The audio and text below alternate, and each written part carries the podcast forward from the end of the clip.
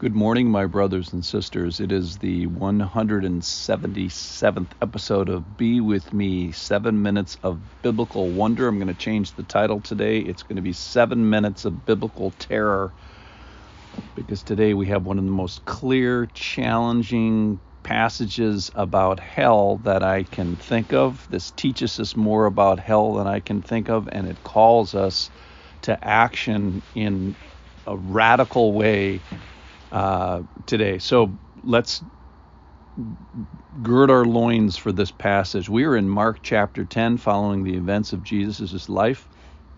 Sorry, Mark chapter 9.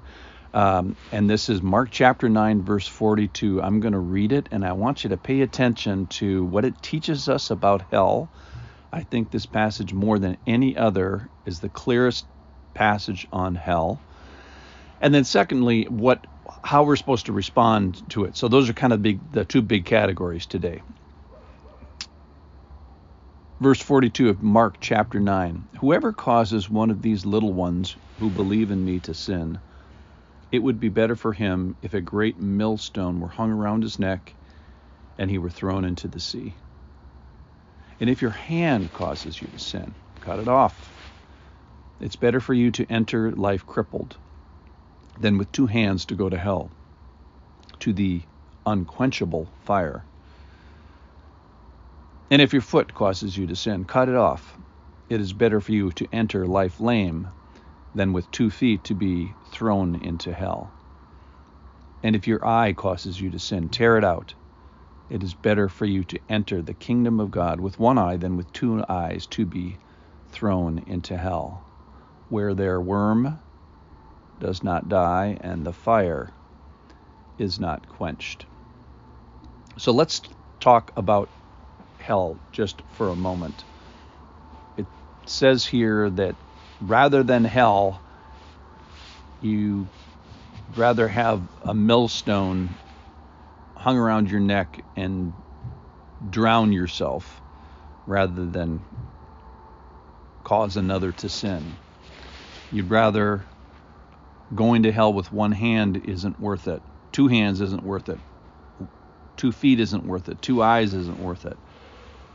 Being lame and crippled and blinded is not as bad as hell. We find out that worm does not die there, which sounds unpleasant, and the fire is not quenched. Unquenchable fire. The unquenchingness is mentioned twice, actually. The other thing is that when you are engaged in uh, going to hell, the word that's used is to be thrown there. You're thrown into hell and you go to hell, but no mention here or anywhere that I can think of uh, is exit mentioned. You never hear anything about it being thrown out of hell or rescued from hell after you enter hell. Now there's a rescue before you get there. It's like that's the whole point of this passage and the whole Christian walk is, hey, let's not go there. I uh, have heard the phrase, "Oh, I don't believe in hell." Well, isn't that convenient? I think more accurate for most people is I don't want to believe in hell. Why? Because because of this passage and others like it. All right, let's talk about ourselves and our the other clear part of this passage, which is our radical attention to sin. The first verse is uh, stands a little bit apart from the other ones, and it says that whoever causes one of these little ones who believe in me to sin. So it's uh, a, a person that is uh, causing the sin of another, that we are punished for our actions as they uh, spread out into uh, into others. I was thinking about uh, uh, a shock wave of of sin, of, of sin that our influence affects uh, others, and then that influence is actually going to be judged here. So one of our responsibility is is to watch our uh, influence. And then this, these metaphors of these causes of sin um, it says talks about our hand if our hand causes us, us to sin, and maybe that would be uh, taking what is not yours. or holding what you cannot keep. We talked about that a few days ago. Or maybe failing to care for what you've been given. You've been put something that's been put in your hand. So that would be a way that our hands could cause us to sin. Well, how about our feet? Maybe that's to go where we should not go, heading in the wrong direction, or walking with those who you should not walk with. That's in Psalm number one. Or following ones we should not follow. All right, well, how about the eye? Seeing what we should not see, uh, movies, pornography, uh, and then the pesky imagination of what we see inside our head. And I think we could probably go through other body parts, if you will, too. Well, how about your uh, tongue? Does our tongue cause us to sin, or does our stomach cause us to sin, or maybe our lazy butt cause us to sin, or maybe our wayward heart?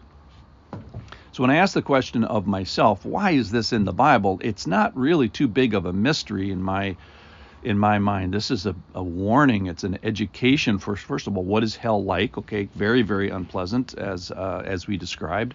And then, should I know about this? Absolutely. This seems to be a pretty clear uh, passage. But I think the big part of the the passage is this assessment of our body parts and how they may be not cooperating in this radical uh, accounting that we need to do and then kind of ongoing as well. I don't think if you just do it once, it's over.